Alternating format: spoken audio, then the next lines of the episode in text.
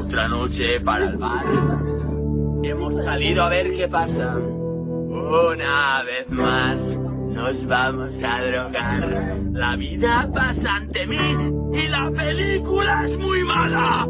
Ciencia ficción. Nos vamos a drogar.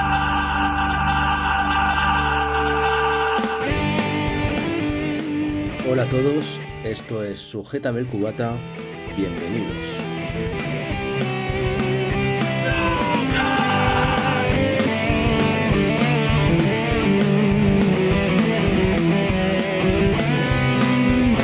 Hola Ferran, ¿cómo estás?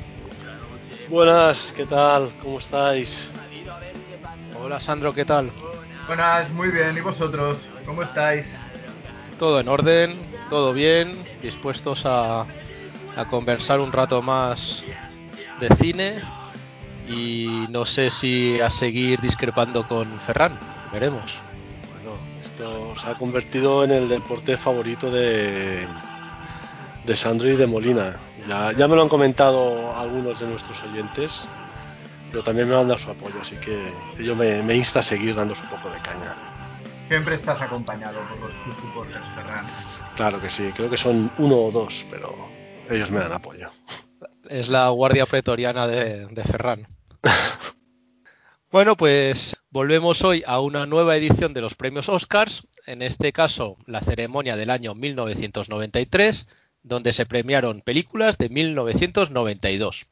La ganadora fue Sin Perdón y las otras nominadas fueron Algunos Hombres Buenos, Regreso a Howard's End, Esencia de Mujer y Juego de Lágrimas. Como es habitual, hablaremos de ellas a lo largo del programa, así como de algunas otras películas que fueron ignoradas por la Academia. Entonces, ¿empezamos hablando de Sin Perdón o tenéis alguna duda existencial que queráis solventar antes? No. Yo tengo una, yo tengo una duda existencial. Esto de regreso a Howard's End, eh, yo siempre he dicho Howard's End, ¿tiene que ver con lo de Scorchese o es que no, no, no lo he entendido bien? Será, será. Tengo que, que hacer más no sé. sesiones de, de, logopeda. Estoy en ello. Estoy entrenando para hablar mejor. ¿Cómo Todo lo dices llegará. tú, Sandro? ¿Cómo lo dices? ¿Howard's End o Howard's End? Yo siempre dije Howard el Pato. Hombre, gran película de, producida por George Lucas. Yes. Bueno, gran película, pero denostada por todo el mundo. Pero no. aquí somos mucho de Howard el Pato. Sí, fue, fue un gran fiasco esa película. Mm. Pues nada, en cualquier caso, lo dicho, la ganadora de 1993 fue Sin Perdón y me parece que un año más vamos a estar bastante de acuerdo con la ganadora. Uh, sí, indudablemente. Peliculazo para la historia. Por supuesto. Es, es un, para mí es una, una, obra maestra. Es la sublimación de, del, del, cine un poco de, del oeste. Es como el western definitivo, ¿no? Bueno, pero es un poco el western definitivo, pero que, que, se caga en todos los westerns anteriores, ¿no? Porque le da la vuelta un poco al género. Uh, incluso, según mi opinión, Bailando con Lobos lo hacía un poco, pero Bailando con Lobos al lado de Sin Perdón es Disneylandia. Entonces sí, es el western definitivo, pero a la vez yo creo que pues, transgresor quizá le da la vuelta al género. Porque aquí tenemos a, a pistoleros que, que en realidad no quieren matar y te muestran toda la sociedad. Sí. Eh, no sé si sabéis, el guionista, que se llama David Webb Peoples, también lo es de 12 monos y de Blade Runner. Menudo currículum. Sí, pues sí, no está mal. Luego el resto no está a la altura, pero bueno, con estas tres películas ya has hecho carrera. Hombre, pues sí, ¿no? Creo que pocos guionistas deben tener tres peliculazos, tamaños peliculazos en su, en su haber. Yo no, no, entiendo un poco esto que has dicho, Sandro, de que es rompedora y transgresora contra, bueno, contra no, respecto a otros westerns, porque, a ver, no es que sean, no creo que sean asesinos que no quieren matar, sino que, bueno, la, la vida les ha llevado a esa situación y, y lo hacen. Luego al final, pues el, el personaje sí de, de, Morgan Freeman sí que se ve incapaz de hacerlo, pero hasta entonces ha sido un asesino más. A lo que me refería yo es que tradicionalmente el western, eh, los pistoleros se nos planteaban como los había los buenos, aunque fueran unos asesinos, en realidad todos ellos había los buenos y los malos. Aquí no, aquí ves que a todos ellos la vida que han llevado les ha afectado, no les ha salido gratis, quiero decir, Clint Eastwood lo van a buscar a la granja que es un viudo que se ha querido apartar de todo eso. A Morgan Freeman igual. Incluso te diría que para mí cuando muere Morgan Freeman es lo que hace el clic en Clint Eastwood para volver a ser el asesino que fue, que hasta ahí yo creo que tiene un cierto reparo, aunque sea un hijo puta frío. Yo, yo he, he dicho un poco lo de western definitivo porque creo que adopta algunos detalles o conceptos que puedes ver en diferentes westerns pero aquí lo tienes todo junto, porque en algunas cosas puedes recordar a Centauros del Desierto, por ejemplo, pero sí que aquí a mí lo que me resulta súper interesante es lo que has dicho tú, que, el bien y el mal está muy difuso. Y según cómo lo, lo mires, hasta puedes considerar que Little Bill, que es el personaje de Jim Hackman, es, es bueno, porque a fin de cuentas se trata de un sheriff que solo pretende que el pueblo que dirige viva en paz y armonía e impide que forasteros entren con armas para sembrar el caos, ¿no? Y al principio, en la agresión que hay a, la prostituta, él en realidad busca una solución en la que no haya que derramar más sangre. Luego sí, el tío pues adopta otro camino hacia el final de la película, ¿no? Pero mirándolo bajo este prisma, igual el bueno es él, ¿no? En cierta manera.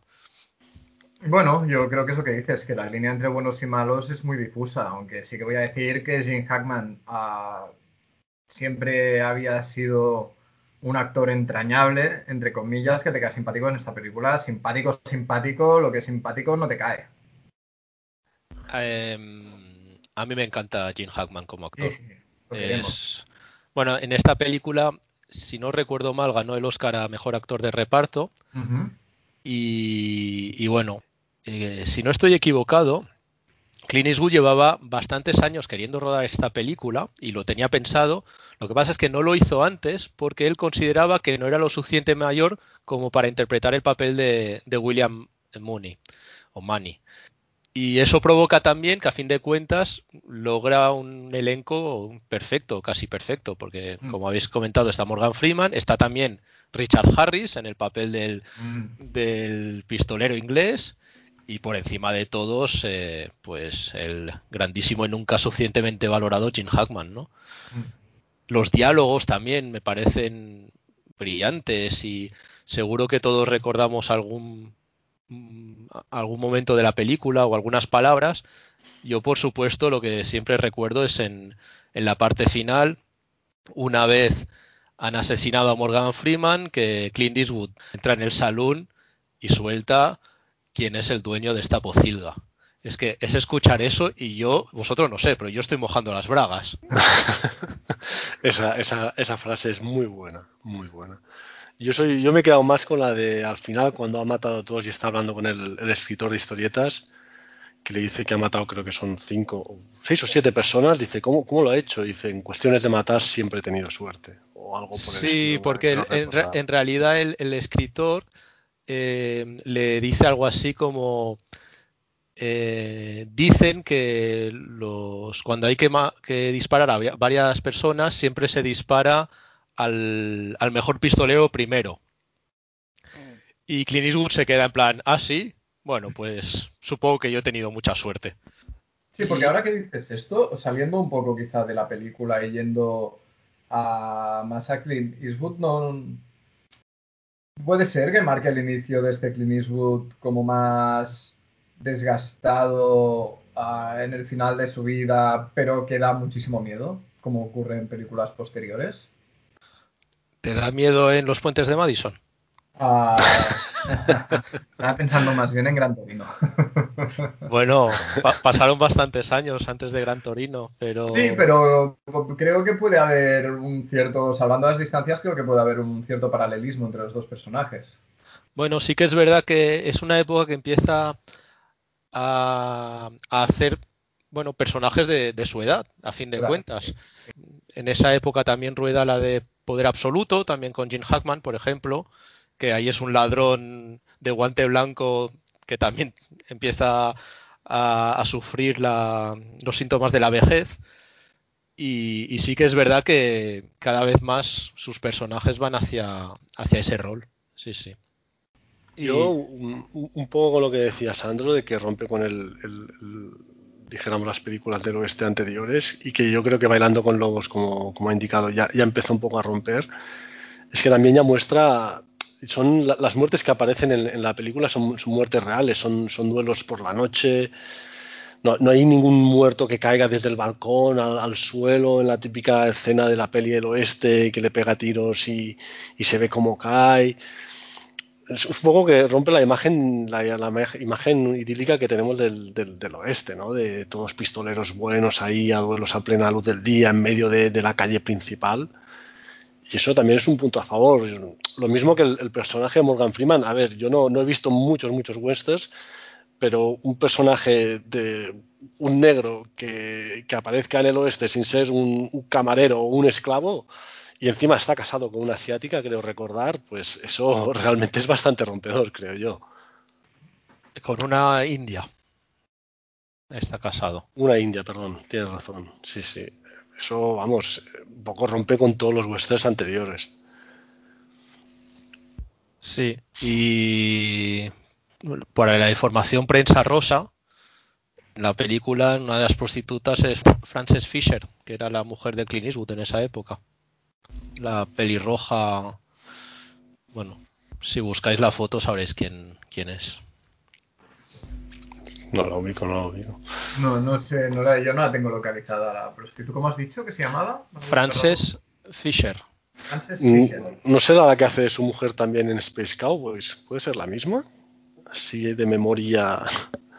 Hostia, Space Cowboys no, ni la he visto, pero Uy, no pues sé. muy- Pero esta mujer ¿eh? salía en, en Titanic, si no recuerdo mal. Sali- salen bastantes pelis, es, es típica secundaria. Eh, Siguiendo con prensa ro- rosa, no, no, no estuvo también, no, no, no se casó, estuvo saliendo con, con, con otra actriz que salía en sus películas. Ostras, no lo sé. Yo sé que Clint Eastwood. Clint tiene como, diría, siete, ocho hijos y Ajá. de cinco o seis mujeres distintas. Vale. O sea Es muy es- posible. Sí, sí, es picaflor, ¿eh? Clint Eastwood es, es picaflor. Sí, sí. Eh, Bueno, y, y el mito de que Clint Eastwood es el hijo, el hijo de Stan Laurel, Ah, sí, no lo había oído nunca. del gordo y el flaco, porque son, si te fijas, realmente Clint Eastwood es clavado a Stan Laurel. Ostras, Bueno. pues no lo sabía yo. No, yo tampoco, yo tampoco, pero no creo, ¿no? Debe ser un rumor como lo de quién era el del armario y Ricky Martin, ¿no? Debe ser de la factoría Ricky Martin. Puede ser, puede ser. Ostras, yo el parecido con Stan Laurel, la verdad es que no lo veo, pero bueno. Ponte, ponte un par de fotos y, y tienen un aire, la verdad es que... sí, sí. Hombre, no sé, más que a Florinda Chico sí que se parece, pero Bueno, tampoco es eso, tampoco es eso. que por cierto no lo hemos dicho, pero que es una película donde Clint Eastwood lo hace básicamente todo, casi. Dirige, produce, actúa, eh, compone la banda sonora. Pero creo, creo, creo haber visto que no es suya la banda sonora. Por sí. Igual le ayudaron. Yo he encontrado que, que es de Eastwood, ¿eh? que, que- que es del amigo Clint Eastwood, la banda sonora, sí, ¿Sí? sí. Pero bueno, yo no sé sus dotes musicales, pero también me huele un poco que... Bueno, Que- Clint Eastwood ha hecho la música en varias de sus películas. A ver, no, no es, no es John Williams, pero, No, creo, pero creo, a ver. Sí, creo que hizo, creo que hizo la música de Gran Torino, que después el tema lo cantó Jamie Cullum, pero creo que la música es de Eastwood. Creo que, que el crédito de la canción Gran Torino es de los dos y la banda sonora sí que la hizo él. Quizá no es tan conocido el tema como, como Carpenter, pero, pero sí, sí. es que, eh, música que ha hecho, o sea, ha hecho música para sus películas. Lo que yo no sabía era que era sin perdón. Había leído otro, igual, igual es una colaboración. Bueno, em, una cosa ya para terminar, o al menos yo, que quería comentar de, la película también es que la, fotografía me encanta. O sea, no solo los momentos de oscuridad y lluvia que comentaba Ferran, que, son espectaculares, pero también cuando inicia el viaje hacia el pueblo, todos esos paisajes que vemos, etcétera, también, bueno, eh, recuerda a los grandes westerns de, de antaño, ¿no? Mm. Y acabo de recordar, hasta tiene detalles de humor, como es el, tema de, que nunca consigue subirse al caballo, ¿no?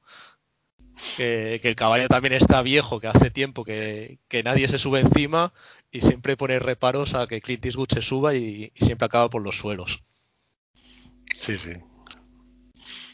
Es, es, es, que es un peliculazo. Lo que podríamos hablar es de si es justo o no es justo que no le dieran el Oscar a Clint como actor. Como actor. Como actor. Sí. Yo se lo habría dado. Viendo lo que hubo aquel año, creo que es oh, merecidísimo. Ostras, yo que se lo dieran al Pacino por esencia de mujer me parece justo. Antes se lo habría dado a Downey Jr. por Chaplin. También, también es lo que te iba a decir. Robert Downey Jr. en Chaplin hace un papelón. Si bien la película me chirría un poco, se me hizo bastante larga. Hmm.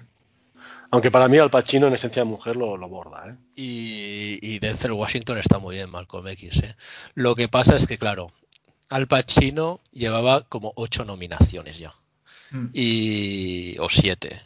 Y, ya, bueno, es que se lo vamos a dar al hombre este porque no sé, es que, Al Pacino... haciendo de Al Pacino ciego y gritando como Al Pacino. Em, a ver,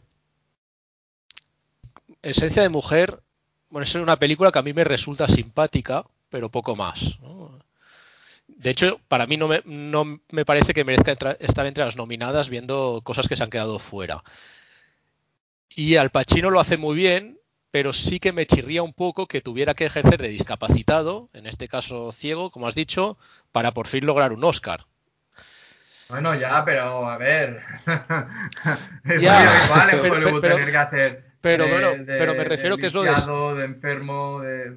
Es que es eso. Que, hay. Que a veces da un poco de rabia, o al menos a mí, que grandes actores mm, al final tengan que hacer un papel de este estilo para que les den un premio no debería ser así, porque Al Pacino ha estado mucho mejor en muchas otras películas.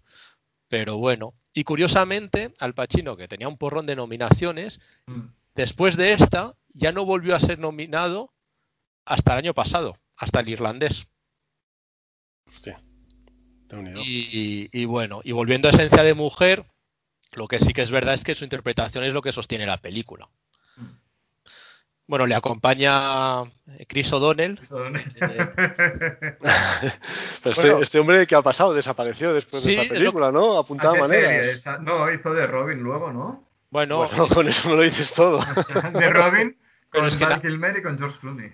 En aquella época, Chris O'Donnell estaba hasta en la sopa, ¿eh? Porque venía de. Bueno, eh, su primer papel en una película importante fue Tomates Verdes Fritos, creo, pero luego, después de esto sale en plan protagonizando los, los tres mosqueteros. O sea, el tío era como el, el, joven, la gran joven promesa de, Hollywood, ¿no? Sí, fue el niño, era el niño bonito, sí, Y, y, bueno, y es lo que dice Ferran, que hace mil que no se sabe nada de él. La verdad es que tampoco me importa demasiado, pero bueno, ha desaparecido. No, lo he visto en alguna serie cutre de estas que hacen en la Fox o en algún canal de estos. Quizá no es estar nominado a los Oscars, pero, pero dan de comer bien estas series. Sí, pero hombre, después de participar al lado de Al Pacino en una peli como esta, que, aparte yo creo que, él cumple el papel, o sea, no, no, lo hace mal, está al lado de un gigante como Al Pacino y cumple, esperas mm. que su carrera pues vaya hacia arriba y, desconozco su gran carrera, pero aparte de lo de Batman y Robin no me suena de nada más. Pero es que, bueno, no, hizo las dos Batmans, hizo una de, de, escalada, ¿no? Sí, con ah, Scott Glenn. Con Scott Glenn. Límite vertical, sí. con- Sí. Límite Y, con Scott Glenn y con la James Bond Girl de GoldenEye. Escorupco. Isabela, Isabela Isabela Scorupco. Scorupco. Sí. Cierto, cierto. Tampoco ha tenido mucha carrera. Bueno, ¿Y, y sabíais que para el papel de, de Chris O'Donnell también habían auditado, bueno, auditado, digo, hecho audición, auditar no es eso, Matt Damon, Ben Affleck y Brendan Fraser. Matt Damon y Ben Affleck yo creo que en, esa época iban de la manita todo.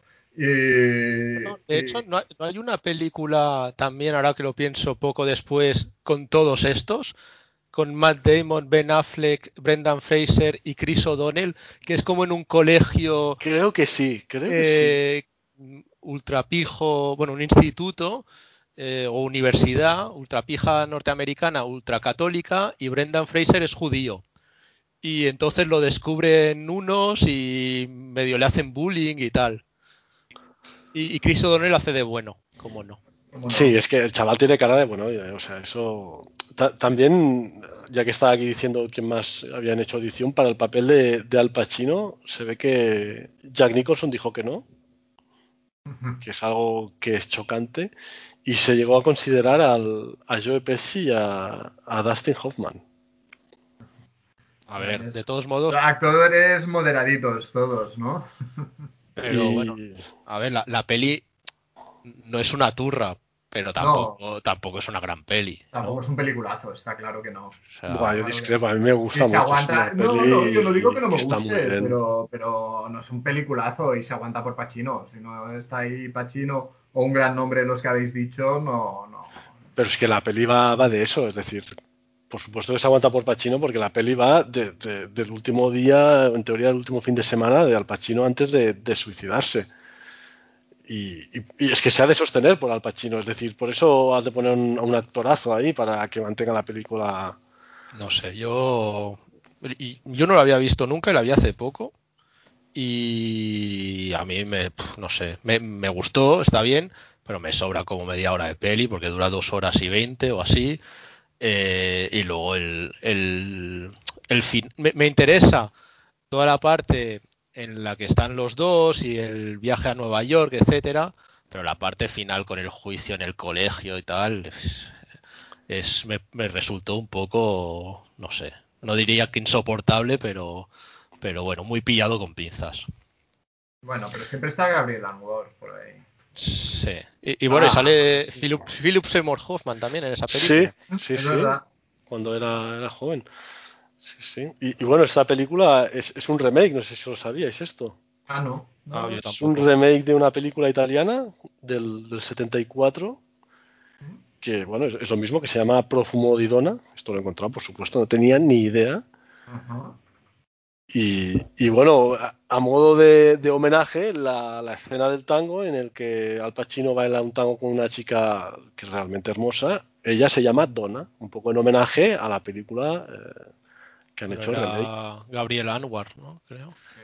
Sí. Desconozco el nombre de esa, esa hermosa criatura, pero bueno, por aquella época también, también hacía bastantes películas. Después Sí. eh, también desapareció del mapa, pero...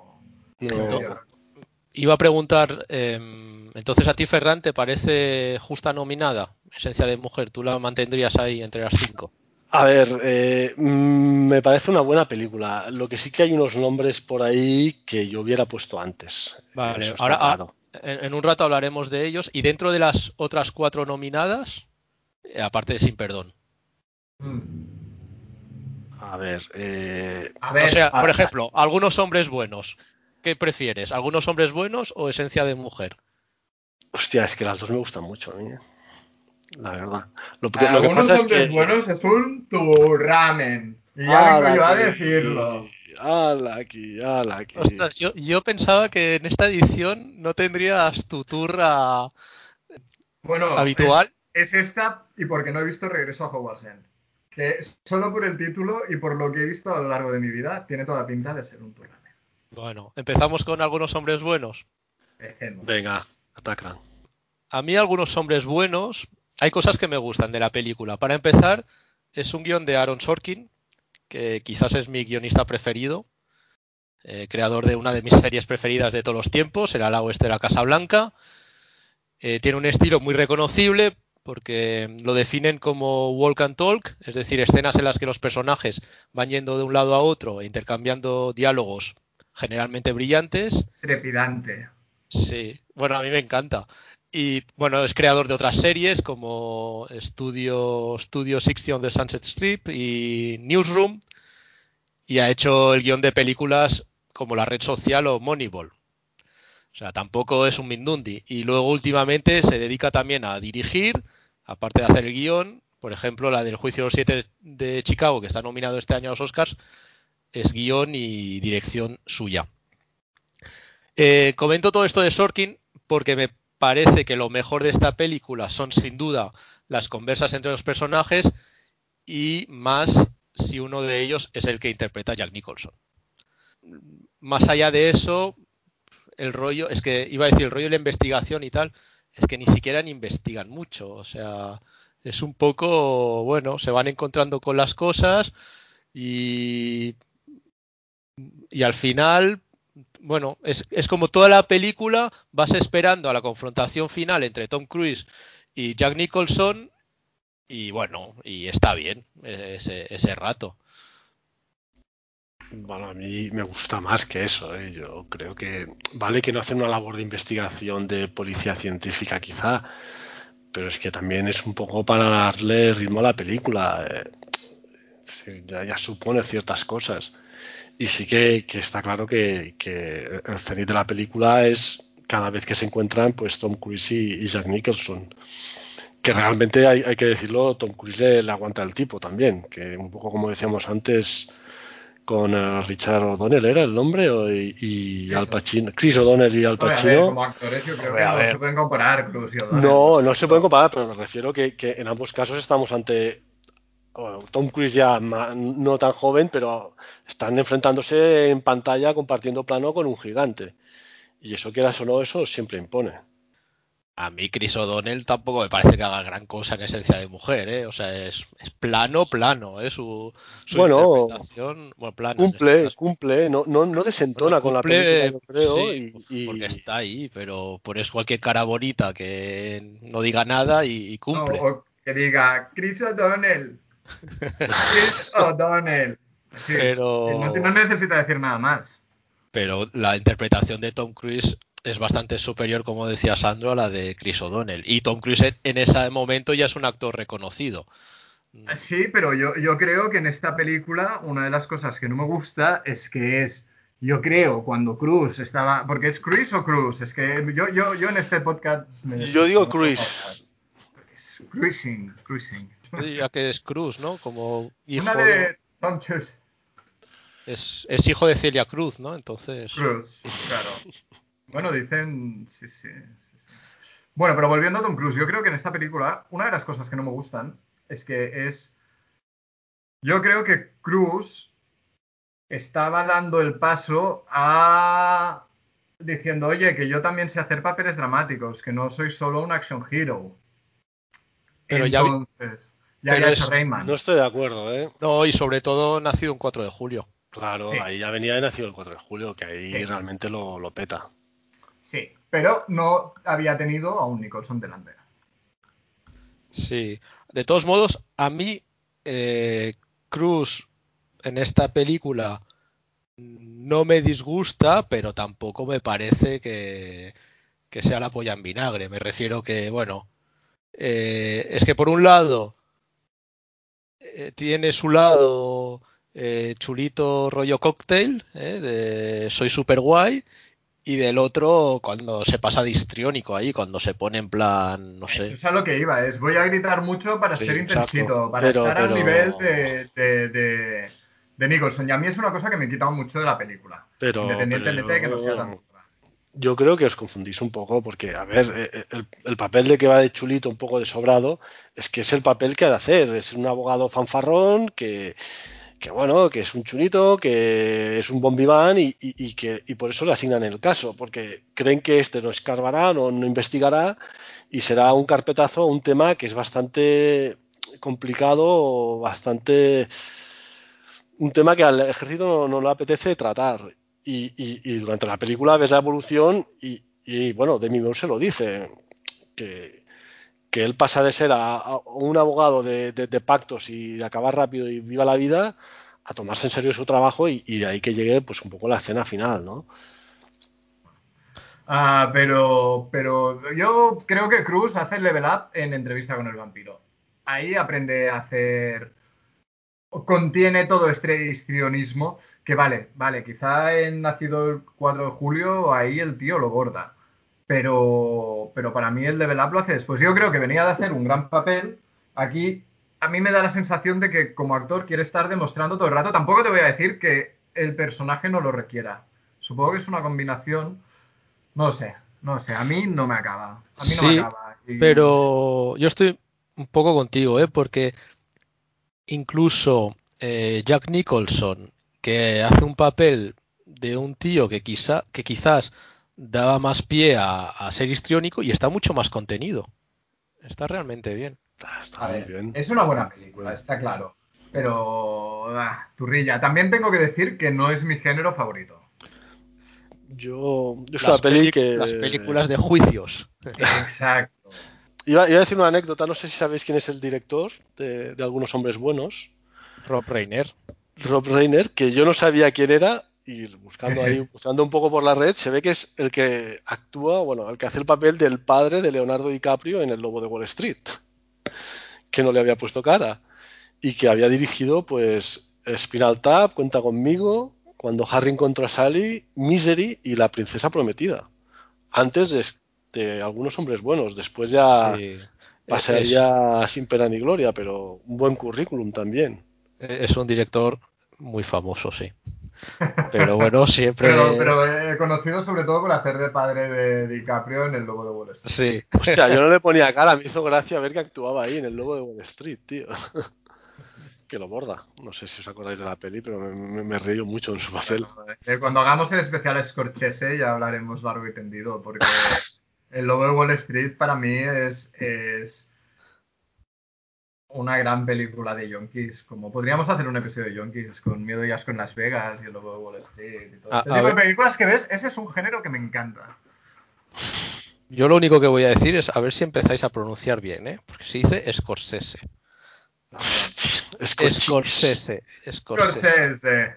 Scorsese. Bueno, en cualquier caso, yo para mí, Esencia de Mujer no debería haber estar nominada y algunos hombres buenos tampoco. Yo, algunos hombres buenos, quizá no, pero Esencia de Mujer sí que la, la nominaría a mejor película. Uf, yo prefiero algunos hombres buenos a Esencia de Mujer. Ah, no yo- esperaba otra cosa.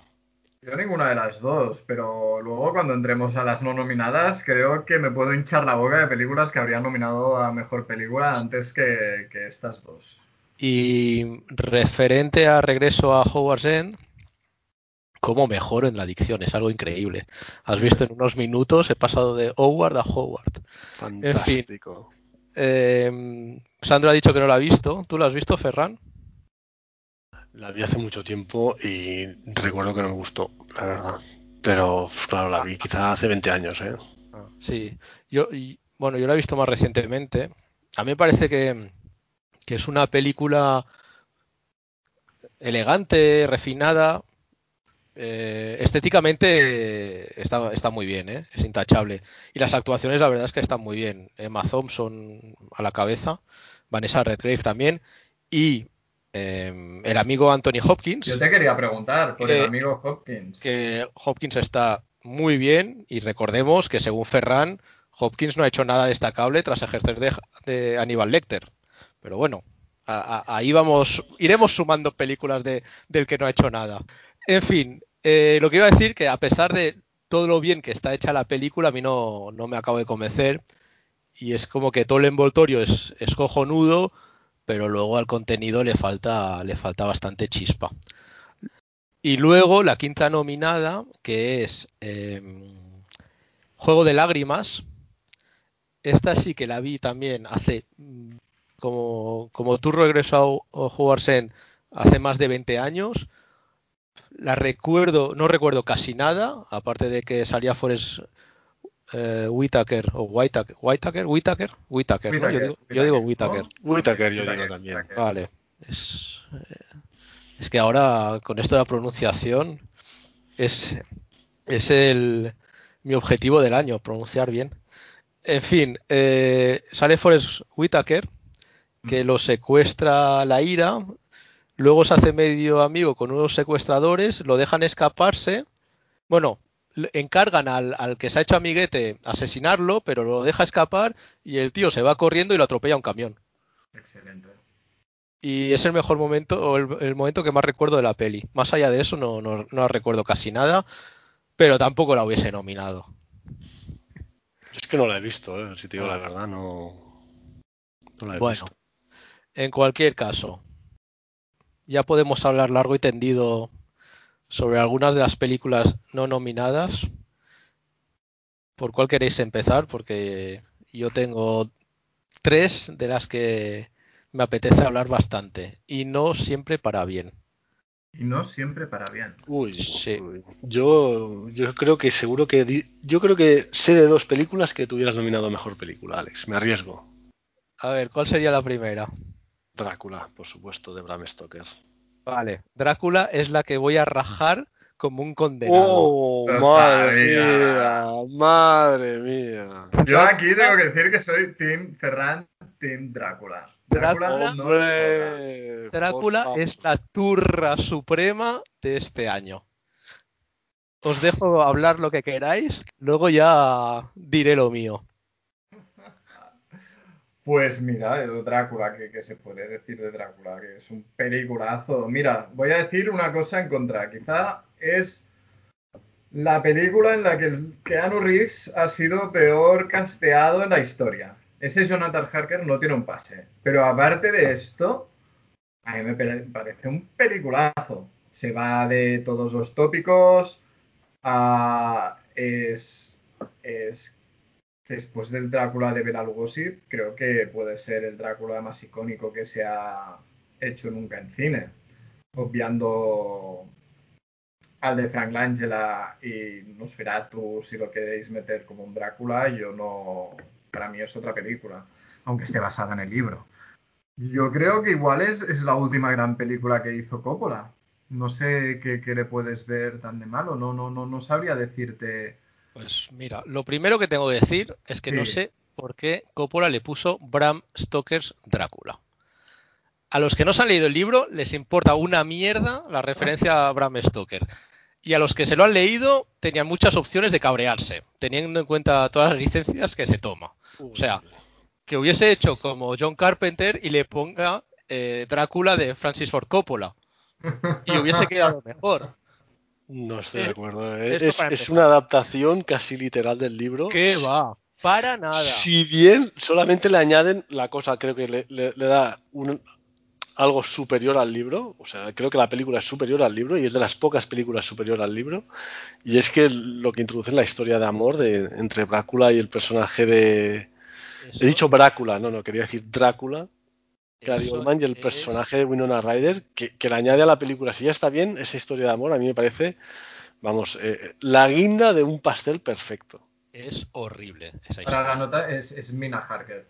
Pero yo creo que está más cercana al material original que la mayoría de versiones que se han hecho. Sí, pero la mayoría de versiones que se han hecho no se llaman Bram Stoker Drácula. Bueno, ya, pero es una licencia que se toma para decir, esta es la que más se parece a la novela de todo lo que se ha hecho. Lo que pasa es que mm, esta, ¿Mm? a ver, yo nunca la he tenido en gran estima, ¿eh? esta película, pero la volví a ver hace unos días y ha envejecido, pero horrible. O sea, y ya no solo por lo caduco que se han quedado los efectos especiales y la estética neogótica que se saca de la manga, sino sobre todo por lo que le gusta a Ferran, que es convertir eh, a Drácula en un romántico en busca de, de su novia reencarnada. O sea, Bueno, a ver, te Eh, recuerdo que el subtítulo de la película es El amor nunca muere. Claro, tiraron por ahí. Vaya, o sea, que me estás diciendo que es un Drácula patías, ¿no? Yo no- creo que, yo, que Sandro, no. creo que, que los problemas No. de dicción de Alex le están, le están llevando por el mal camino y se está refiriendo a Brácula. Aquí No lo cuando- sé, porque luego la estética neogótica. ¿Qué quieres? que, Que, que era una estética habla de una película distinta. Es una peli que creo que ha envejecido muy bien. Yo la vi hace poco y estoy de acuerdo. Muy bien. Realmente envejeció muy bien. Anthony Hopkins lo borda como Van Helsing. Un, un Van Helsing que tampoco se parece nada al del libro, pero Y bueno. Que sale muy poquito tiempo en pantalla, creo, rivalizando con Aníbal Lecter. Y está, ahí está. Y, y, bueno, el reparto creo que Gary Oldman lo hace muy bien. Sí que me chirría, como ha dicho antes el amigo Sandro, amigo por esta película, ¿eh? Eh, Keanu Reeves, que bueno, yo soy anti Keanu Reeves, me parece un actor mediocre, siempre tiene la misma cara y solo esa. Pero la película es, vamos, es que, es que estoy muy sorprendido, no me esperaba esto de ti. Tengo que añadir que ahora he caído que le estás diciendo que no a Tom Waits. Sí. Eh, Tom Waits de- es- No, a ver. Yo a Tom Waits siempre digo que sí. Y a Winona Ryder más aún. Bueno, y a Mónica Bellucci. Y a Mónica Bellucci ya ni te cuento. Pero Drácula, Drácula es un ser sanguinario, cruel, despiadado, diabólico y no necesita de excusas dignas de la super pop para sembrar el terror. La historia de amor, no. No y no. Yo creo que sigue siendo despiadado en la película, ¿eh? No, una cosa no quita la otra, ¿eh? No, no sé. Bueno, pero tiene su corazoncito, eso no se puede ¿Y en negar. qué se beneficia a la Pero amiga es. para chuparle la sangre y darle su merecido? Pero Mientras despiadadamente, está... exacto. Sin Pero amor. lo es por toda esta historia cutre, romántica que, que hay en la película. Es que no sé dónde leí que más que una película parece un videoclip largo de The Cure. Y es que no puedo estar más de acuerdo. No, O de, de Cure no, de Annie Lennox. Que yo pensaba que había Ah. ganado el Oscar a la canción original y no. Bueno, es que es malísima la canción esa también. Eh, pero vamos, volviendo a lo que he dicho yo, llega a aparecer Robert Smith en algún momento y ni siquiera me hubiese sorprendido.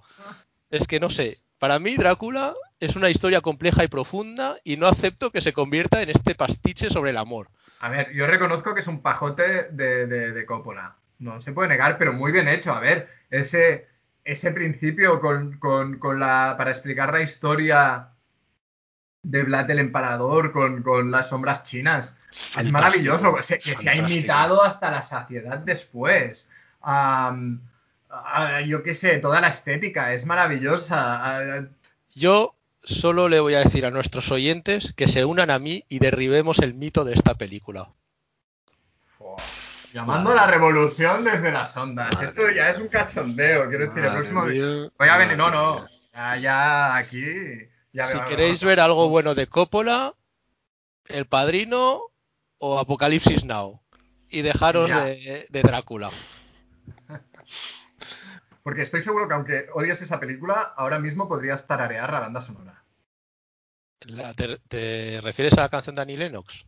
No, hombre, no, la banda sonora de Drácula. Ah, pues ahora no, la canción de Annie Lennox no. La canción de Annie Lennox estoy de acuerdo que Es podemos hacer, ah, dejarla, darle de comer aparte. Ah, te diré que ahora recordaba que cuando la vi en el cine salí de bajona y he aprendido a apreciarla con los años. Porque claro, con 13 años esperaba otra cosa, sí. No esperaba una historia de amor, esperaba a Drácula matando, sangre, pero es un peliculón, lo siento.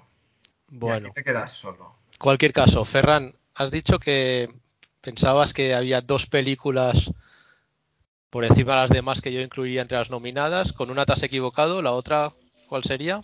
Aquí no, falló seguro, vamos. Es Reservoir Dogs. Aquí no fallas. Ah, ya sabía yo. Algo te conozco. Eh, Aunque esto de Drácula, te lo juro que ha sido como una puñalada trapera, pero Yo aún te hablo después de, del, Príncipe de las Mareas. Así que, Lowenstein. en fin, ¿vosotros sois muy de Tarantino en general? Yo soy no. Totalmente de Tarantino. Ferran, ¿no? Has dicho que no. No, sí, Ferran no. ha dicho que no. ¿Y esta película? no. Esta, esta me gustó mucho. Ah, Sí, bueno. sí, esta me gustó mucho. Y, y Pulp Fiction me gustó mucho. Y alguna más, pero en general se me hacen muy pesadas las películas de Ya Tarantino. llegan los haters de Kill Bill. Hostia, Kill Bill, eh, me o sea, la pillé con ganas, la empecé a ver, me gustaba. Y cuando empezaron a salir los 2000 karatecas ahí en esa pelea final, o, o los 2000, no sé, ninjas, ah, muy mala, no, no, no, no la pude ni acabar. Bueno, ya trataremos el, tema Kill Bill otro, otro día. tengo alguna alguna anécdota sobre sobre Reservoir Dogs o más bien sobre bueno y sobre los actores que, que aparecen y una yo no la sabía lo, leí hace unos días Edward eh, Bunker, el señor azul, que bueno aparece poco en la película porque es uno de los que eh, fallece en el, en el atraco. En su juventud resulta que fue todo un delincuente. Y el tío fue culpable de varios delitos, robo de bancos, narcotráfico, extorsión, robo a mano armada, falsificación, y estuvo encarcelado en la prisión de Folsom, y en esa cárcel se hizo amigo de Dani Trejo. Y este tío, eh, tras la cárcel, se hizo escritor y aparece fugazmente en alguna que otra película, El Señor Azul. Qué grande, ¿no? Qué cárcel, cárcel de genios, porque Dani Trejo se hizo actor también después de pasar Sí, o sea, y- después y bueno, de la experiencia con este hombre. Sí, sí, y de hecho ha colaborado con Robert Rodríguez y, y Tarantino en, en menor parte, ¿no? No es actor fetiche, no, de Rodríguez. Sí, sí. Y luego, bueno, iba a comentar eh, relaciones que tiene Tarantino entre sus películas. La relación más famosa en esta película, supongo la sabéis, y es que el señor rubio Michael Madsen se llama en realidad Vic Vega y es el hermano de Vincent Vega, o sea, John Travolta en, en Pulp Fiction. Pero la otra, que no sé si recordáis, es que el señor Blanco, eh, que es Harvey Keitel, indica en, en, una escena flashback que hizo varios trabajos con Alabama. Y Alabama es el personaje de Patricia Arquette en Amor a quemarropa, que fue un guion de Tarantino. Dirigida por Tony Scott. En relación al tema de los Oscars, uh, diré que es muy, muy, o sea, por supuesto que todos habríamos nominado, pero tal y como funciona la industria, es muy, muy, muy complicado que una película así con un director novel a, entre ya nominada a mejor película. Quizá hoy en día se. Quizá hoy en día tendríamos posibilidades, pero claro, estamos hablando del año 93, que era todo más, más puestecito. Habría sido una locura y la industria es muy conservadora en este sentido. Se mueve por modas y por. básicamente por modas y tradición. Bueno, estamos en el. hablando de un mundo perfecto en el, en el que debería estar nominada, ¿no? Y bueno. Sí, sí, porque no es una película, es un peliculazo. Y, sí, sí. y aparte, eh, lo que hablábamos antes, uh, casting, el casting es supremo, tiene lo mejor en su mejor momento, que, que sería interesante saber cómo consiguió a toda esta gente, porque tiene Tim Roth, tiene a, a Buscemi, tiene a Harvey Keitel, que a saber cómo lo liaría a Harvey Keitel, porque en ese momento este hombre estaba, estaba bastante arriba quizá los otros no. Uh, ¿Quién más hay por ahí? Bueno, Chris, Chris no Penn, sí. Ya, pero y, bueno, y Michael Chris Madsen. ha estado a las sombras y Michael Madsen, que está supremo. Claro, otra de las cosas que consigue Tarantino en esta película es la escena del baile de Michael Madsen. Quiero decir, te está transformando un momento que cualquier otro director habría formado de una manera aterradora, porque está piradísimo y lo que va a hacer es, es torturar a alguien, y, y, claro, es que Tarantino empezó, yo creo que una de las cosas que aporta al cine es que consigue filmar la violencia y la ultraviolencia y de una manera disfrutas. enrollada y simpática. Sí. Y maravillosa, me encanta. Pero, pero claro, que si lo analizas fríamente, uh, es de chalao. Bueno, creo que nadie pone en duda, ¿no? Que Tarantino está como una puta cabra y por eso le queremos también. Pero, pero claro, uh, Reservoir Dogs lo coges, lo filmas de otra manera y, y, podría ser difícil de digerir. Y la, la, escena que comentas es maravillosa, la, la, música, bueno, que es otro de los fuertes de Tarantino, que siempre saber elegir grandes canciones para, para sus películas. Eh, en este caso es eh, Stuck in the Middle with You, lo que suena de fondo y eh, Michael Madsen bailando mal pero bien. O sea, es, es como cutre su baile, pero queda súper bien, ¿no? Sí, bueno, tiene, yo, yo creo que tiene, tiene, que es otra de las cosas maravillosas de, de, de cine, tiene o sea, puntos de contacto con el baile de su hermano en Pulp Fiction. Ah, Travolta baila ligeramente mejor, por eso. Sí, Travolta baila ligeramente mejor, pero ahí, ahí se Ah, nota que son hermanos. Hay rollo, sí. Sí, sí, sí.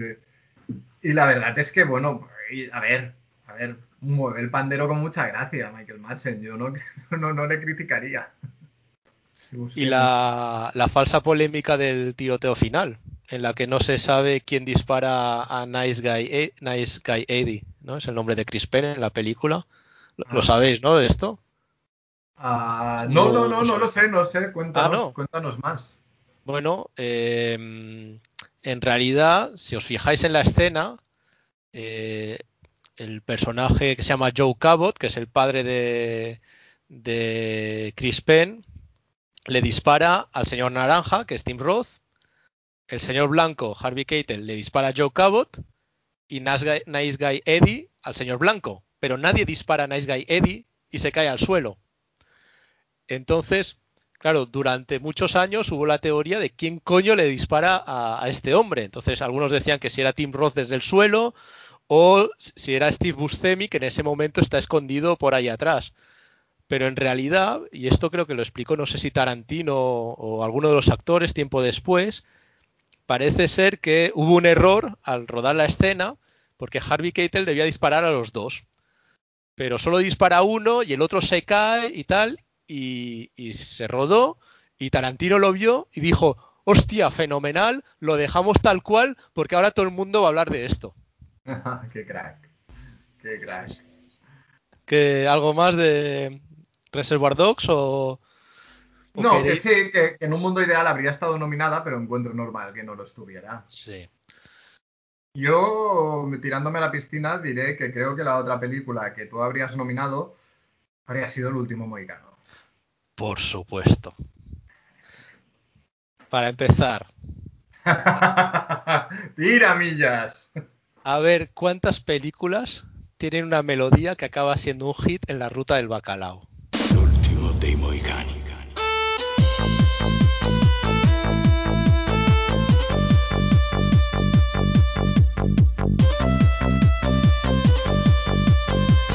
Esto lo petó nivel Flying Free. Madre mía. Sí, sí, himno del perqué, no, no, esto es un hecho, es un hecho, la del... Anda que no tenía yo colegas que iban a estas discotecas que decían, es que cuando ponen la del último mohicano, tío... Y se motivaban, yo nunca lo entendí, no lo entendí. Sí, la gente se venía gustos. muy arriba. Sí, sí, sí, sí. Y no y por la música, ¿eh? No era por las sustancias que podían tomar. No, no, No, no, ni, no, ni por no. pensar en Madeleine Stowe, no, no. No, No. no. Me encanta el último Mohicano. O sea, me parece una super película de aventuras. Se me pasa volando cada vez que la veo. La he visto mil veces. Ese pelazo al viento de Daniel Day-Lewis es ultra top, casi tanto como Madeleine Stowe, ella en general.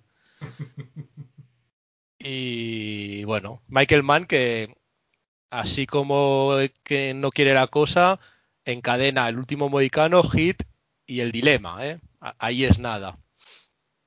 No, es que Michael Mann no se toca. No, no. Bueno, quizás Ferran, Ferran, ¿sabes quién es Michael Mann? O... Ah, No, es. no, no, no, no sé quién es, no sé, no, no, no- no tengo ni idea, la verdad. ¿En serio? ¿En serio? ¿En serio? Te lo digo en serio, no sé Oh quién es. Oh Supongo que será el director o el de la banda sonora, no sé. Lo queremos no sé. mucho, lo Es queremos mucho. Es el director. A ver, a mí, a mí el último Moicano me gusta, pero no me parece Pero, un peliculón, la verdad. Y menos, vamos, no le llega ni a la sola del zapato a, a Drácula, de Bram Stoker, de, bueno, de Francis Ford Coppola. Discrepo, pero bueno, para eso estamos. Me, me gusta mucho, está muy bien hecha, la banda sonora es, es- lo, lo has dicho, es todo el mundo la recuerda. Pero es una peli que una vez vista, volverla a ver, hostia, ya me costó, ya la segunda vez me costó bastante acabarla. Verdad. solo diré que es una gran película de domingo por la tarde. Y al contrario de Bailando con Lobos, no es de siesta. No, no, es trepidante. O sea, es, es de todo el rato, de un lado para otro. Bueno, no sé, encima. No, tú lo has dicho, es una gran película de aventuras. Sí, sí. Hay una cosa, el, el indio malo es el mismo indio malo que en Bailando con Lobos. Que el actor se llama Wes Studi y si os fijáis, este hombre tiene la nariz muy torcida. Es que es un tío que cada vez que sale en pantalla a mí me desconcentra un montón porque solo puedo, puedo fijar en su nariz. Me has roto, me has roto, me has roto la oda Wes Studi. Venga, ¿sabes quién es o no, Sandro? Igual que Michael Mann. ¿Sabes quién es? Claro no? que sé quién es Wes Studi. Claro, hizo de Sagat en Street Fighter para decir, ya que el otro día hablábamos Madre de mía. Raúl Julia, Lo pero claro, Wes Studi sois tendría unos que gafa- ser unos tendría que gafapastas hacer y gafas. Lo de indio en todas las películas. Hace incluso de indio en The Doors, tío. Wes Studi, es que hay, hay, uno cuando ve películas tiene que fijarse en cosas. Y Wes Studi se pasó un porrón de años haciendo de indio. Es que de hecho no sé si ese año o el anterior o el posterior también hace de Jerónimo. Claro. Y, hace dos o tres años hay una película eh, con Christian Bale, también del oeste, Hostiles, que también aparece él haciendo de indio, por supuesto, Claro. con su Bueno, nariz es que, torcida. ver, claro, es que quiero decir, creo que es Cherokee este hombre. Quiero- es justo que le den todos sus papeles de indio. Como. No, ahora, de este sí que no me acuerdo el nombre, pero hay el jefe de la tribu también de, de Bailando con Lobos que ha hecho de indio en todas las películas. Incluso de Michael indio Green, ¿no? moderno. O algo así se llama, ¿no? ¿Este sí que te lo sabes? Este sí, este me acuerdo, ¿ves? Cago en- O, o quizás se lo ha inventado. Lo más probable es que me lo haya inventado para, para lucir tipo aquí. Vamos a tener, vamos a tener que, que revisar. Vamos a tener Yo que lo, revisar. lo siento, ¿eh? pero no, a mí no, no me entra esta película como entre el mejor película del año. Entre las cinco nominadas. Pero sobradísima. O sea, sobradísima. No, lo siento. Yo, yo creo que, que sí, que nominación se podría haber llevado. Entonces te pongo Ganar no, de ganar no. mujer o, o maridos y mujeres o pero ¿Qué va? Ma- marido- mi- a mí me gusta Woody Allen, pero maridos y mujeres. Bueno, es una buena peli, a mí me gusta también. Me refiero que el, el último Moicano me parece una peli, vale, pues muy bien, una película más, no. ay, ¿qué voy a hacer? ¿Qué voy a hacer contigo? es que yo, yo cuando escucho estas cosas ya no sé qué decir. Yo sé que Sandro dirá que el guardaespaldas debería estar ahí, pero, pero tampoco estoy. No, no, no, no, el guardaespaldas no, pero Pero ¿cuál falta para ti? Que no hayamos no, yo no la habría nominado, pero está nominada en mi corazón. El ejército de las tinieblas. Por supuesto, yo no podemos acabar hoy sin hablar de Army of Darkness, por favor. Darme Army of Darkness a todas horas. Es, es una película maravillosa. Tiene todo lo mejor de Raimi, todo lo mejor de Campbell, es cojonuda de principio a fin. Ahora ya no da tanto miedo, antes daba más miedo, te ríes, lo tiene todo, lo tiene todo. Para mí es la película del año y diría que es la película de aquel año que más veces he visto en mi vida. Yo no la he visto, eh, si te ser sincero, no la he visto. No me jodas, ¿no has visto el ejército de las No la he visto. no Ah, la he Empecemos por el principio. ¿Sabes quién es Sam Raimi? Eh, no. ¿Has visto alguna película? ¿Has visto Posesión Infernal? La 1 o la 2. Mm, No. ¿Qué has hecho con tu vida, Ferran, hasta ahora? Bueno, aprovechar el tiempo. Pero vaya, es que tampoco es que tenga la, la filmografía más extensa del planeta, Sam Raimi. Ah, se hizo. Se hizo muy conocido con haciendo pues de Evil Dead, que si no es su ópera prima, sería la segunda película que hizo. Que Evil Dead es la típica. eh, Es una historia que se ha vuelto muy típica, ¿no? Que es de grupo de jóvenes que van a pasar el fin de semana a una cabaña en el bosque y por A o por B se acaban metiendo en un lío con espíritus o con zombies. En este caso en particular ah, encuentran el Necronomicon, que es el libro de los muertos, y resucitan a un, a un mal ancestral, cosa que lleva a que vaya poseyendo, poseyendo uno a uno a sus compañeros, incluso a su hermana, bueno, los tiene que matar a todos. De aquí con esta película triunfó, porque esta película hizo. Es una película de muy bajo presupuesto que hizo mucho dinero. Al cabo de unos años hizo la segunda parte, Evil Dead 2, que más que una segunda parte es un remake de la primera, ya tomando un poco el rollo que tiene la tercera, que es que ya es una comedia de horror. Es exactamente la misma historia, chicos que van a la cabaña, pero esta vez en tono de humor y el protagonista, que es un actor que se llama Bruce Campbell, que también es de culto, bueno, para mí lo borda, ¿no? esa mezcla de, de, slapstick con el terror, las caras que pone, el, el guion le va muy a favor. Y de la película que estamos hablando es la tercera parte, en la que él, por, por, todo el jaleo este que tienen con el libro, pues acaba, acaba apareciendo en la época medieval. Y bueno, aparece en la época medieval y tenés Bruce Campbell, el actor principal, por tres, haciendo tres papeles.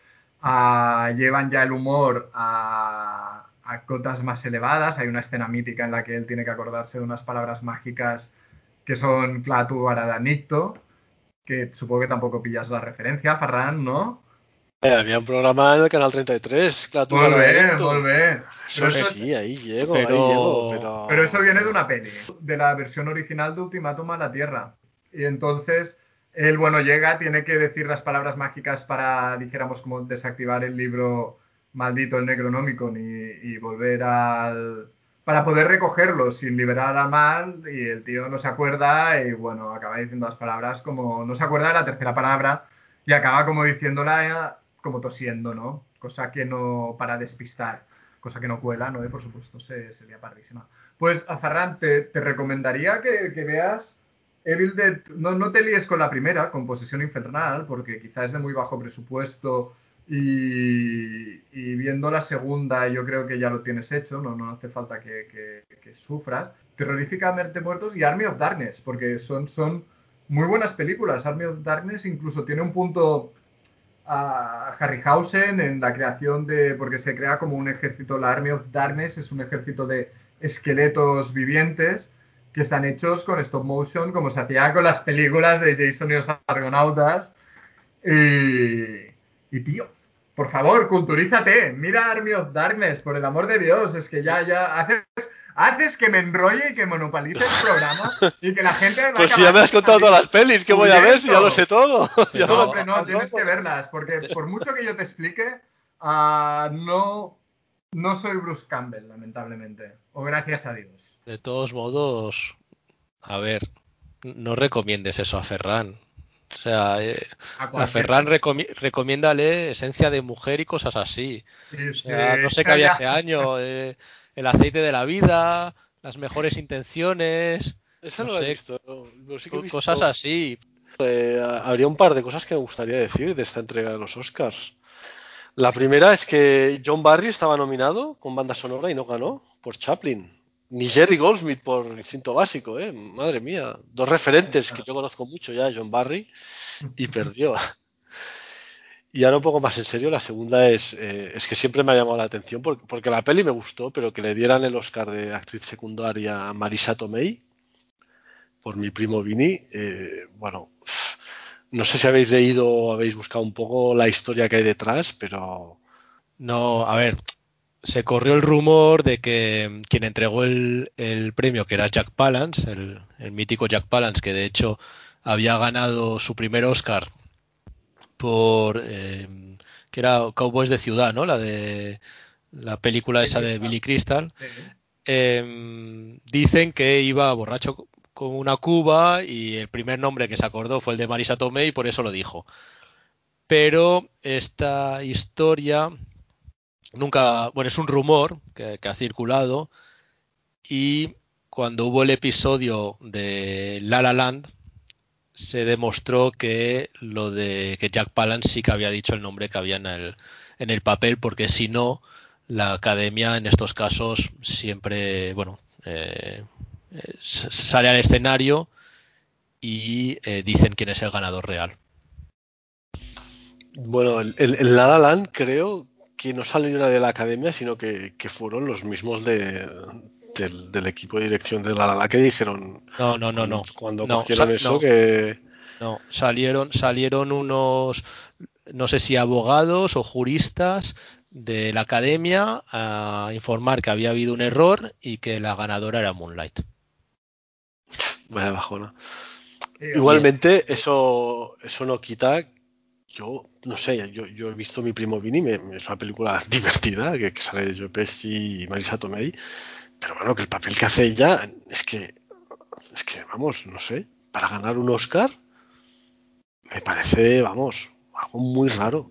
Y más teniendo otras secundarias que ese año con dos películas que, que a mí me gustaron mucho, que son Maridos y Mujeres y, y Damash, Herida, de Louis May.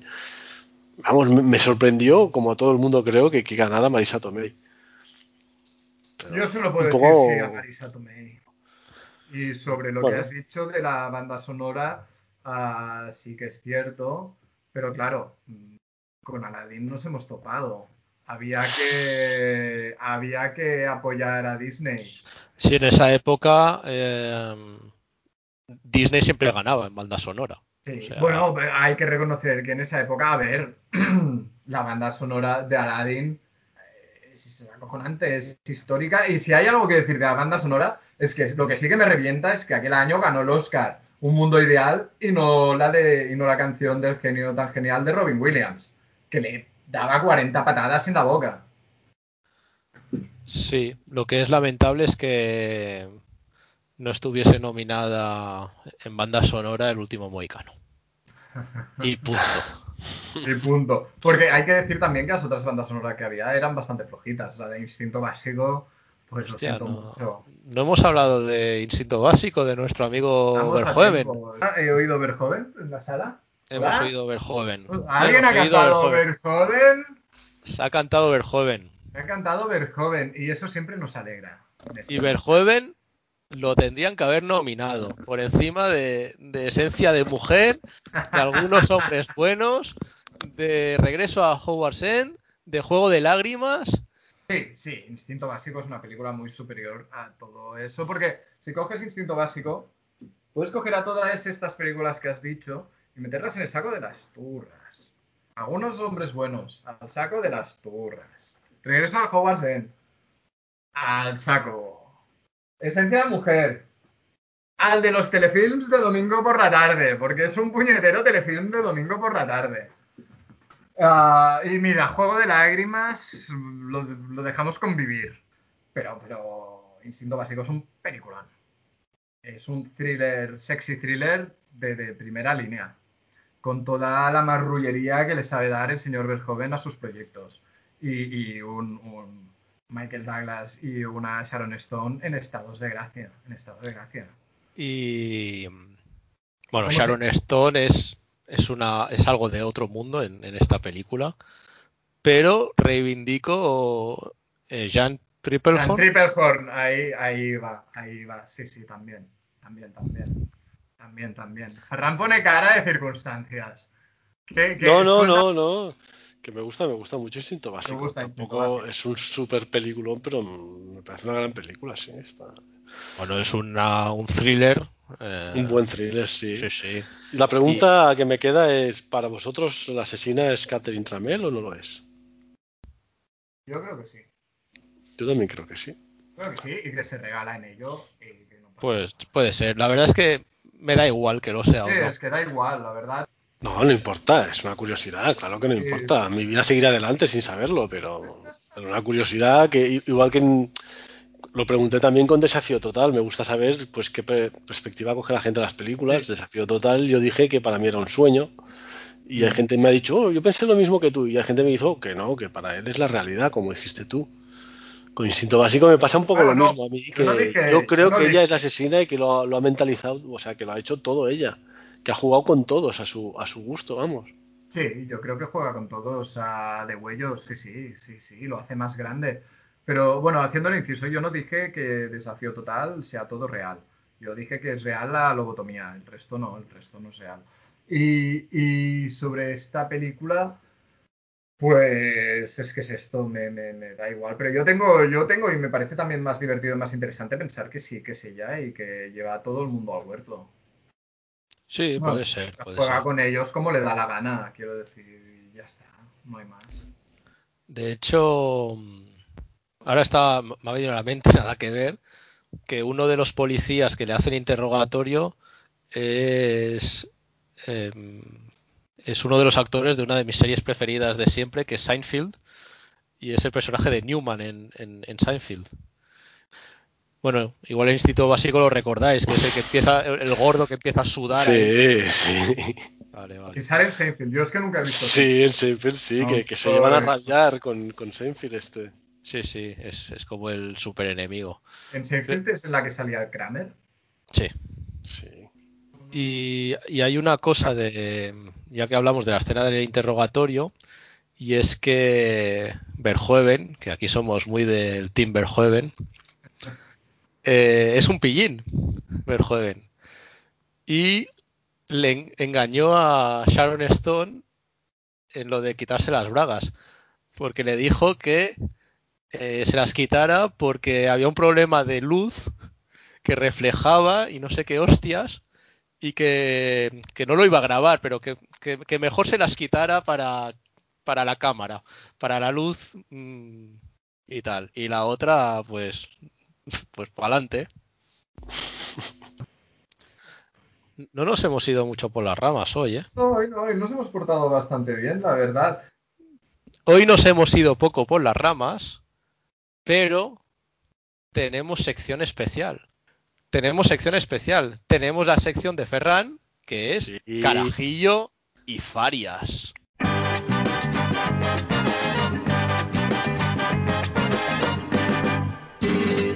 ¿En qué consiste tu sección? Bueno, mi sección un poco es para, para tratar el cine español, que creo que, casi no, hemos dicho casi nada en, estos cuatro episodios. Y el buen cine no tiene por qué estar reñido con, ser un patriota.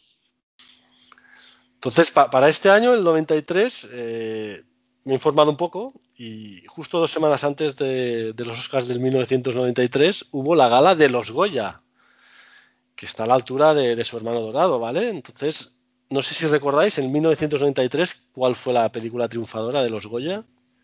¿Alguna idea? Ni idea. Belle Époque. Solo voy a decir una cosa de Belle Époque. Y es que nadie se cree que Jorge Sanz se ligue a las cuatro tías de la película. O sea, no, Jorge Sanz, ni en tus sueños más húmedos te vas a tirar a Penélope Cruz, Maribel Verdú, Ariadna Gil y quién era la otra, Miriam Díaz Aroca era. Miriam Díaz Aroca. Nah, ni de coña, Jorge Sí. Sanz.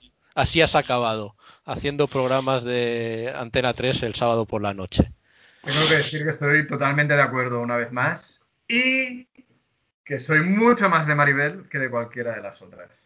No, no voy a hablar de Belle Époque porque creo que es una película que, como de las pocas españolas ganadoras de un Oscar, debe hablarse en, la, en el episodio específico de los Oscars. Pero ese año, en 1993, puede ser que se hiciera la peor película casi de la historia. Ya no te diré el cine español. Solo os diré que en Film Affinity está la segunda peor película de la historia. Considerada la segunda peor solo por detrás de Dragon Ball Evolution. Con una nota de 1,63. A ver, a ver si por aquí ya os doy una pista. Generó gran expectativa porque era el debut cinematográfico de la sex symbol del momento en España. Una sex symbol que ha- hacía sombra a Samantha Fox y a Sabrina. Pero, joder, eso era la época de Telecinco y tal, ¿no? O sea, despistada. ¿A quién me refiero? Danos más pistas. Otra pista, va. Eh, apareció eh, en Interview y se fue a Kuwait a cantar Soldados de Amor a las tropas españolas en la guerra del Golfo. Marta Sánchez. ¡Supernova! Marta Sánchez. Estás hablando de Supernova. Supernova, sí señor. Estamos hablando de Supernova. Es decir, Marta Sánchez ya no se conformaba con ser la Marilyn Monroe de Garrafón, sino que aparte de modelo y cantante, quería ser actriz, es decir, mocatriz. quería serlo todo. E hizo Supernova. Considerada la segunda peor película de la historia en Film Affinity. Yo no la he visto, ¿eh? He visto, vi un trozo una vez y luego antes de, preparar esta gran sección, he encontrado unos cuantos vídeos en internet que, os recomiendo que, miréis. Pero es- es de lo peor que te puedes echar a la cara. Yo tuve un jefe que descubrimos que había sido el presidente del club de fans de Marta Sánchez. Y, y tenía un tatuaje, de hecho, en el brazo que ponía This is me. Y claro, yo pensé, bueno, pensamos que era por la canción de Soy yo, de. Marta Sánchez. ¡Wow! Yo es que desconozco las canciones de Marta Sánchez de Ole Ole, ¿eh? no, no me vais a perdonar, Soy yo, pero Sí, soy yo, sí. Y No, entonces, nada, yo no he visto esta obra maestra que, que nos has anunciado, pero mi ex jefe seguro que sí. Yo para, para que tengáis una idea, os voy a hacer un pequeño resumen ya. Sí, ¿de O sea, qué el, argumento va de un rico magnate de los flanes, Don Flan se llama, que se enamora de una cantante intergaláctica, que es Marta Sánchez, por supuesto, y ante la negativa de ella a salir con él, pues él decide crear una copia, en plan Frankenstein, ¿vale? Una copia que se llamará Supernova, como la película. Que se, lo que hará el magnate es crear la, la copia, secuestrar a la original para tener un hijo con ella, y la copia, Supernova, hará de, de la cantante ante el resto del público. Esto es Metrópolis, ¿no? Esto es exactamente Metrópolis. Tú piensas que dentro de, de los actores que participan está Chus Lampreave como científico que crea Supernova, Gabino Diego, Pero Gabino Diego, era una mujer, ¿no? Sí, es una mujer, ¿no? Ah, es que has dicho científico, vale. No, perdón. ¿Es que se dice Científica, científico o científica? Es que yo ya no sé. No- Bueno, se dice científique. Científic- Científica. Cientifics. Necesito que me lleven a un curso de reeducación. Estoy, estoy. Pues tú imagínate Chus de científica, Gabino Diego de fan que descubre todo lo entuerto y lo denuncia. Neusa Sensi de amiga, Neusa Sensi, una gran actriz del, del cine español, y el protagonista, como el señor Don Flan, es, vamos, el insoportable y abominable Javier Gurruchaga, fundador de la orquesta Mondragón. Un Parece. artista famoso por el Club Arni, del que salió absuelto, pero bueno, que si río suena agua lleva. Sí que tú imagínate, ¿eh? Javier Gurruchaga, Marta Sánchez haciendo dos papeles en la película de la cantante intergaláctica y la supernova, Chus Lampreave, Camino Diego y Neusa Sensi. Te puedes imaginar el resultado, ¿no? Peliculazo. Yo, yo, yo me acuerdo que, que hicieron, o sea, hicieron hasta carteles en la. Sí, Recuerdo sí. carteles en los autobuses de Marta Sánchez como vestida de negro. Sí, yo- del póster- Y como una diadema de plateada o algo así. Yo, yo me acuerdo del póster, sí, que salía, bueno, eh, Marta Sánchez y, y su escote, diría, Sí. Su lanzamiento a nivel mundial como actriz, que aparte en, en la película canta una canción en inglés para entrar en el mercado anglosajón, ¿sabes? Eh, A ver, fue un fiasco, se ve. o sea, fue, fue mala, malísima. Ah, Ella ha renegado de esa película después. Dice que, que no la dejaron actuar y que solo querían al sex symbol, no a la actriz, o algo así parecido. Y yo como un poco como conclusión diría que es tan tan mala que se va a convertir en una película de culto.